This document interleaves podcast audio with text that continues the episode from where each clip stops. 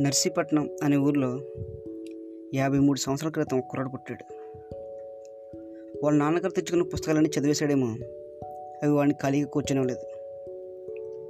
రారా అని పిలిచినట్టు అనిపించిందేమో. వెంటనే ఎర్రబస్ ఎక్కేశాడు. హైదరాబాద్లో దిగిపోయాడు. పవన్ కళ్యాణ్ అనే కుర్రాడితో కలిశాడు. బద్రి అనే సినిమా తీశాడు.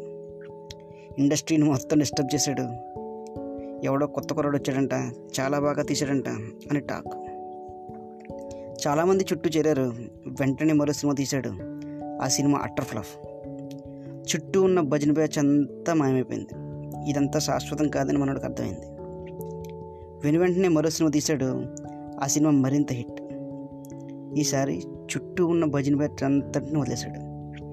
కలిసి వచ్చే వాళ్ళందరినీ కలుపుకుపోయాడు. మనోడి ప్రతి సినిమాలో ఒక మోసం జరిగేది. కొత్త డ్రెస్తో సినిమాకి వెళ్తే చిరిగిన డ్రెస్తో తిరిగి వచ్చేవాళ్ళు. థియేటర్లో ఆ అరుపులకి ఆ గోళ్ళకి ఒక్క డైలాగ్ వినపడి వచ్చేది కాదు. అయినా ఆ ఎగ్జైట్మెంట్ చచ్చేది కాదు. టికెట్ మళ్ళీ కొనాల్సి వచ్చేది రెండు షోకి మళ్ళీ వెళ్ళాల్సి వచ్చేది. జీవితం ఎవ్వరిని వదిలిపెట్టదు అందరి సరదా తీర్చేస్తుంది అని మనవాడికి తెలిసి రోజు దగ్గర పడింది. నమ్ముకున్నవాడు మోసం చేశాడు. తొంభై కోట్లకు పైగా నష్టం చూపించాడు. కనీసం భోజనం చేయడానికి కూడా డబ్బులు లేవు. భోజనం చేసే స్థాయికి కూడా కష్టమైపోయింది. తను చాలా ఇష్టపడి పెంచిన కుక్కలకి భోజనం పెట్టలేని స్థాయికి వచ్చేసాడు. వాటిని అలా దీనంగా చూడలేక వాళ్ళకి తెలిసిన వాళ్ళకి ఆ కుక్కలు ఇచ్చేశాడు. మనోడు ఇలా లోలో ఉండగా ప్రతి టీవీ ఛానల్లోడు మనోడు వేసుకునేవాడు. మనోడు సీన్ అయిపోయింది. ఇంకా సినిమా తీసే ఛాన్స్ లేదు అని. మళ్ళీ ఇంకో సినిమా తీశాడు మళ్ళీ బౌన్స్ బ్యాక్ అయ్యాడు.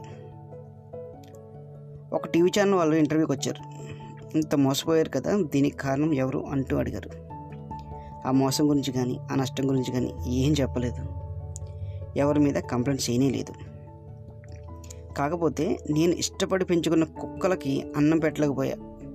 అంతకు మించిన కష్టం మరీది నాకు తెలియదు దానికంటే ఇంకే కష్టం పెద్దని అనుకోలేదు అని కుక్కల మీద ఉన్న ఇష్టాన్ని చెప్పాడు. మనవాడి స్థాయికి వాళ్ళ పిల్లల్ని చాలా పెద్ద పెద్ద యూనివర్సిటీలో చదివించవచ్చు కానీ పట్టుకెళ్ళి హాస్టల్లో పడేశాడు. ఏం? అని అడిగితే డబ్బులు రేపు ఉండొచ్చు లేకపోవచ్చు. ఈ పేరు ఉండొచ్చు లేకపోవచ్చు.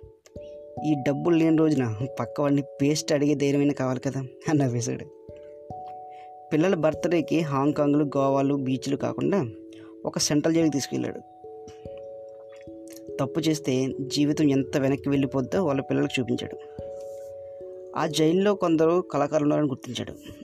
వాళ్ళతో పాటలు పాడించాడు. నీ శిక్షాకాలం అయిపోయాక నన్ను కలువు నీకు అవకాశం ఇస్తా వచ్చాయని భరోసా ఇచ్చాడు. పొరపాటున నీ బ్లూ ఫిల్మ్ టీవీలో టెలికాస్ట్ అయినా కూడా భయపడకు. జనం రెండు రోజులు మర్చిపోతారు. కానీ రెండో ప్రింట్ రాకుండా చూసుకో అని జాగ్రత్త చెప్తాడు. సొసైటీని బాగా చదివేశాడేమో. నేను అడవిలో ఉన్నానని ఫిక్స్ అయిపోయాడు. ఆడపిల్లలు అస్సలు సిగ్గుపడకండి.